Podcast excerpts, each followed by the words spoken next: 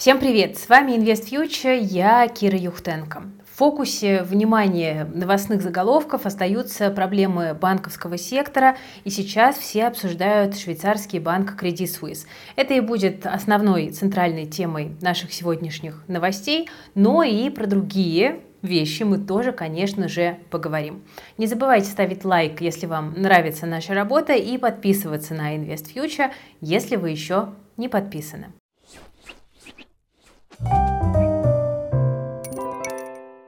Надо сказать, что март 2023 обнажил большие проблемы в банковском секторе. Эффект домино, как вы знаете, запустил коллапс калифорнийского Silicon Valley Bank, но проблемы перекинулись и на европейские банки тоже. И вот в последние дни особенно громко обсуждается Credit Suisse. Это второй по размеру швейцарский финансовый конгломерат после UBS. Да-да, это вот те самые надежные швейцарские банки. Но проблемы у Credit Suisse начались еще несколько лет назад, но вот нынешняя банковская паника, конечно, ускоряет их развитие. И вот в понедельник акции Credit Suisse упали до нового рекордного минимума, валятся облигации, Дефолтные свопы, это ставка на вероятный дефолт эмитента, если говорить простым языком, достигли своих рекордных уровней. Ситуацию в Credit Suisse уже сравнивают с крахом Lehman Brothers, с которого, как вы помните, начался кризис 2008 года. Неужели ключевой швейцарский банк станет следующим банкротом? Это самый актуальный вопрос. Что вообще происходит? В феврале Credit Suisse отчитался о рекордных за 15 лет убытках. Потери за прошлый год составили почти 8 миллиардов долларов, а выручка к 2021 сократилась на 34% до 16 миллиардов долларов. Финансовые результаты банка оказались хуже даже самых негативных прогнозов. Это тревожит. Котировки акций продолжают планомерное падение, бумаги снижаются с 2007 года, изредка немного отскакивая, но общая динамика очевидна. Уже 16 лет инвесторы испытывают боль. Во второй половине 2022 года за короткое время клиенты вывели из Credit Suisse огромные деньги, более 100 миллиардов долларов.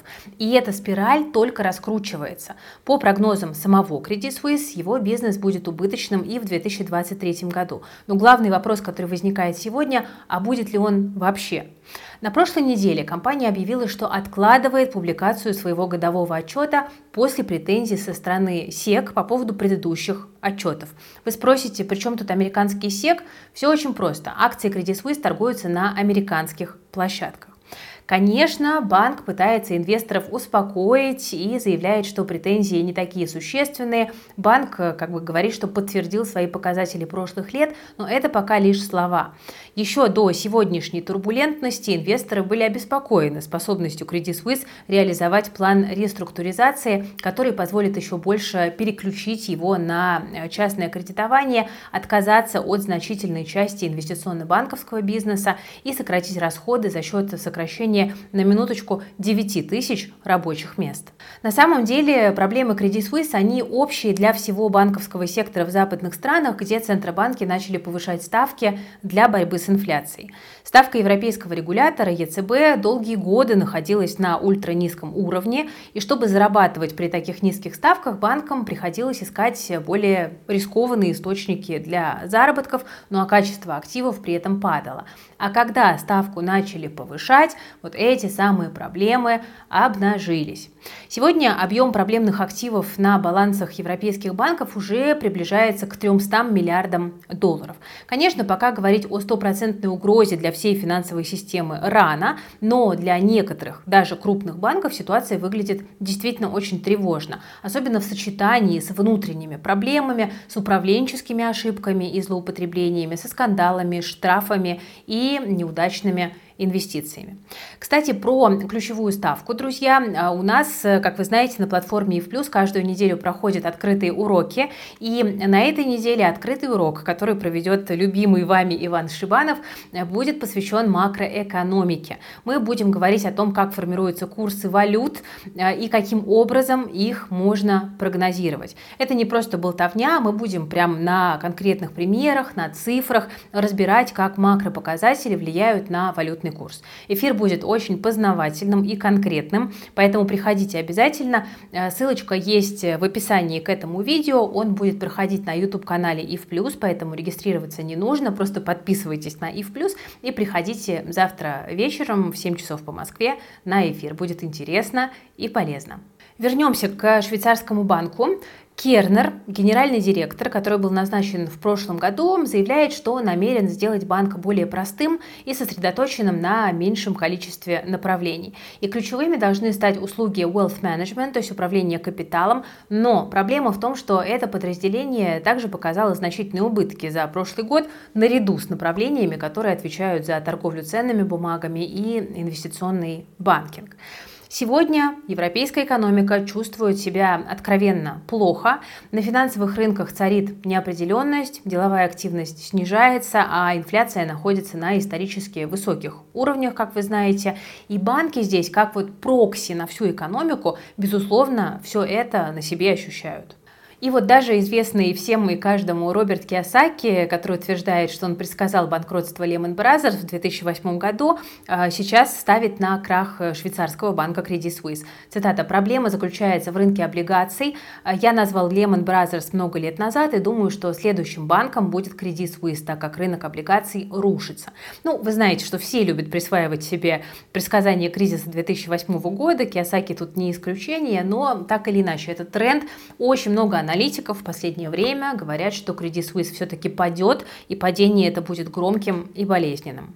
На самом деле, еще с 2020 года некоторые аналитики предрекали скорое банкротство банка. S&P еще в 2021 году понизил рейтинг Credit Suisse со стабильного на негативный. Ну и таких прогнозов множество, я даже не вижу смысла это все перечислять. Ну а если говорить о том, чем обернется крах Credit Suisse для Евросоюза, если это произойдет, тут очевидно, что как минимум это приведет к цепной реакции по всей Европе, и другие банки могут посыпаться от эффекта домино. Ну а про фондовые рынки и вовсе не стоит говорить, потому что то, что они испытают серьезное падение, это очевидно. Попытка спасения Credit Suisse от Центробанка приведет к новому витку инфляции, с которой и так активно борются все регуляторы последние два года. А рост инфляции тут загоняет ЕЦБ, так же как и ФРС, в общем-то, в западню. С одной стороны, нужно спасать банки, для этого нужно печатать деньги, но с другой стороны, для сдерживания инфляции придется повышать ставку и сокращать ликвидность. Да? То есть тут такой выбор без выбора, и лучшего сценария нет. Вот такая вот складывается ситуация. На этой неделе она особенно остро ощущается. Все говорят про Credit Suisse, но продолжим наблюдать. Тем временем в США вышли данные по инфляции за февраль. Общий рост цен замедлился до 6% годовых, но вот базовая инфляция за месяц составила полпроцента. Аналитики ждали 0,4, как раньше. И вот эта ситуация тоже очень неприятная. Раньше мы бы просто сказали, ну вот инфляция не останавливается, и ФРС придется и дальше ставки повышать. Хотя, в общем-то, этот тезис остается верным, потому что другого пути как бы э, нет, чтобы побороть инфляцию, но этот путь обращает банковский кризис в США. Если ФРС будет повышать ставки, они могут просто добить банки, потому что именно резкое ужесточение политики обвалило резервы того же Silicon Valley Bank, после чего он на прошлой неделе обанкротился. Мы во вчерашнем нашем репортаже об этом э, говорили подробнее. Ну а не повышать ставки тоже опасно, да, я подчеркну, потому что инфляция может подскочить без присмотра ФРС. И потом обычным людям расплачиваться за ошибки чиновников и банкиров. При этом ФРС уже через неделю нужно объявить свое решение по ставке, все его ждут, и, похоже, все-таки придется повышать дальше, судя по инфляции, пусть хотя бы даже на 25 базисных пунктов, и очень аккуратно придется объяснить, почему они одновременно одновременно поддерживают банки, разгоняя инфляцию, и жестко повышают ставку, стараясь эту инфляцию сбить.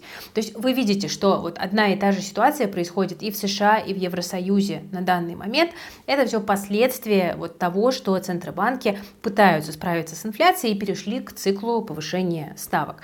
Мы говорили про возможную жесткую посадку экономики, да, вот и как раз таки из-за повышения ставки. Ну вот она, собственно, и происходит. И банки здесь действительно как вот такие вот как бы очень важные индикаторы экономики показывают, что, ребята, тяжело, да, вот в такой ситуации нам очень и очень тяжело.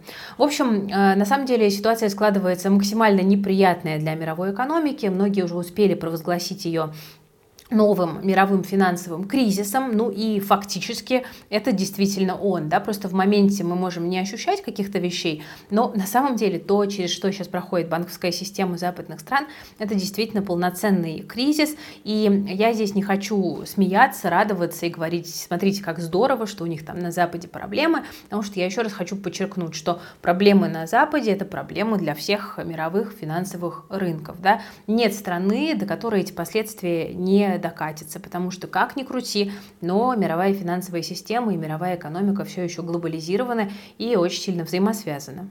Тем временем, друзья, биткоин на фоне неопределенности в финансовой системе США продолжает свой взлет.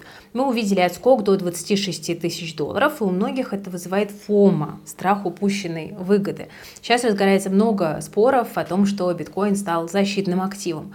Но, правда, важно отметить, что рост начался с того момента, как стейблкоины обнажили свои проблемы централизации. Напоминаем, что после краха банков США мы увидели проблемы с доступами к резервам некоторых эмитентов стейблкоинов. После этого лидеры отрасли, такие как Джастин Сан, глава Трон и глава биржи Binance, начали уводить свои средства поглубже в крипту. Один только Binance конвертировал 1 миллиард BUSD в биткоин, эфир и BNB. Естественно, Binance объявили об этой конвертации всему миру, поэтому сложно относиться к нынешнему росту как к началу высокого спроса на крипту. Скорее всего, другого выхода просто нет, так как банки стали очень опасны. Растет, кстати, не только биткоин, но и экспорт морской нефти из России. С 3 по 10 марта было экспортировано 3,3 миллиона баррелей нефти в день. По итогам недели это на 40% больше, чем недели ранее. Всего за 7 дней доходы от экспорта составили 45 миллионов долларов. Тут важно отметить, что основной рост обеспечили поставки в Индию. До этого сообщалось, что поставки по западным портам будут снижаться, а в восточных, наоборот, объемы вырастут. Вот и получается, что нефть переориентируется на Азию, которая закупает все больше российских углеводородов. Ну, к слову, о нефтегазовых доходах. Тут Bloomberg сообщил, что в 2022 году Россия сохранила в теневых резервах примерно треть нефтегазовых доходов, около 80 миллиардов долларов. Эти деньги вложены в недвижимость и в иностранные компании. Эксперты агентства отмечают, что мера скорее вынужденная. Высокие нефтегазовые доходы и профицит торгового баланса в целом создали необходимость где-то парковать, сохранять деньги, вот их и вкладывают за рубежом. Тем временем тут появились слухи о том, что российские власти придумали какой-то новый способ привлечения денег – патриотические облигации. Инициатива выпуска тематических или патриотических облигаций, э, как говорили, содержалась в предложениях, направленных Минфином в правительство в конце февраля. Об этом Интерфаксу сообщал источник, знакомый с обсуждением. Предполагалось, что выпускаться патриотические облигации будут от лица правительства, ну а распространяться через банки, финансовые платформы и другие финансовые институты. Правительство могло бы таким образом попытаться бороться с дефицитом бюджета, потому что проблема стоит достаточно остро. Дефицит за два месяца 2023 года уже почти достиг верхней планки плана Минфина на этот год. То есть проблема действительно достаточно серьезная. Почему я говорю про патриотические облигации в сослагательном наклонении, потому что Минфин сегодня вечером опроверг эту инициативу и сказал, что это обсуждалось только лишь на уровне идеи, но конкретный план не прорабатывался. Но так или иначе у меня к вам вопрос, как вы к подобным инструментам относитесь и купили ли бы вы такие патриотические облигации, если бы инвесторам их предложили. Пишите в комментариях, что вы об этом думаете и э, на каких условиях да, вы бы такие инструменты э, покупали. Очень интересна ваша точка зрения. По новостям у меня на этом сегодня все. Если выпуск понравился, ставьте лайк под этим видео, подписывайтесь на YouTube канал Invest Future. Если еще не подписаны, жмите на колокольчик. Ну и не забывайте про завтрашний открытый урок 15 марта 19.00. Иван Шиванов будет рассказывать о том, как формируются курсы валют. Ссылочка на открытый урок в описании к этому видео. Берегите себя, своих близких и свои деньги. Всем пока!